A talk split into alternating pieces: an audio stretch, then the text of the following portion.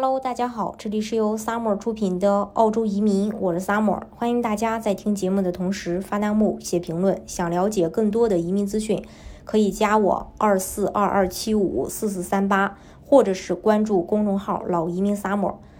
澳大利亚的农牧业、旅游业、服务业都是非常发达的，但缺乏劳动力一直也是限制澳洲发展的重要因素。那为了适应社会经济发展的需求，解决人力资源不足的问题，澳大利亚倡导国民多生多育，并制定了各种生育鼓励措施。比如说，这个公立医院免费生产，针对已经获得澳洲永居身份的小伙伴，符合居住要求后，就可以获得免费的公立医院生育服务和后续的补贴。公立医院院在生产住院期间，孕妇几乎不用花一分钱，医院每天都会配配有这个专门的护工配送一日三餐，同时免除住院费和生产费用，还可以享受免费的医疗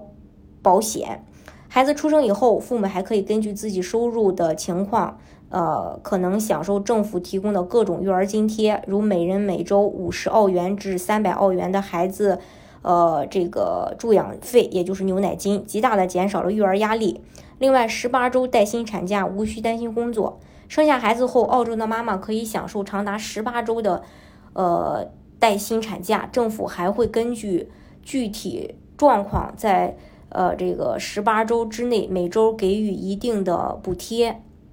然后产假结束后，妈妈们还可以继续延长休假。虽然延长休假不能继续领取薪水，但也无需担心被工工作单位去解雇。另外，社会配套服务健全，全面保障了孩子的成长。孩子从出生到长大，自立是一个漫长的过程，父母往往要投入大量的精力和财力来保障孩子的成长。但在澳大利亚，父母们完全不用担心这方面的问题。澳洲本身是西方最发达的国家之一，经济繁荣，社会稳定，人民富足。而为了让国民能安心生儿育女，国家更是提供了健全的保障性措施。在澳大利亚，孩子出生后，卫生服务站的工作人员会定期回访检查出生儿的健康状况。孩子上幼儿园后，政府费会负担一部分的托儿费用，父母只需要。哦，这个负担生育部分就可以，还有孩子上学后可以享受澳大利亚的十二年免费基础教育和其他相关的补助。另外，澳大利亚作为最发达的国家之一，拥有全世界顶尖的教育资源和教育体系。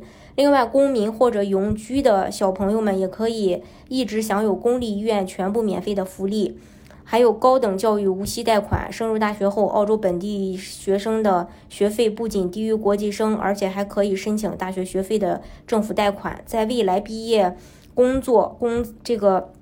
呃，薪资达到一定水平后，才开始逐步的去还贷款，并且没有任何利息。还有公共交通补贴，学生阶段对于乘坐公共交通是有特别补助的，能节约大部分的公共交通成本。那凭借着强大的国家实力和优厚的鼓励生育政策，澳大利亚已经成为全球最适合生养孩子的国家，也因此成为了最受欢迎的移民国家之一。大家如果想具体去了解澳洲移民政策的话，比如说像技术类移民啊、投资类移民啊，啊，大家到时候可以呃加我二四二二七五四四三八，或者是关注公众号“老移民萨摩。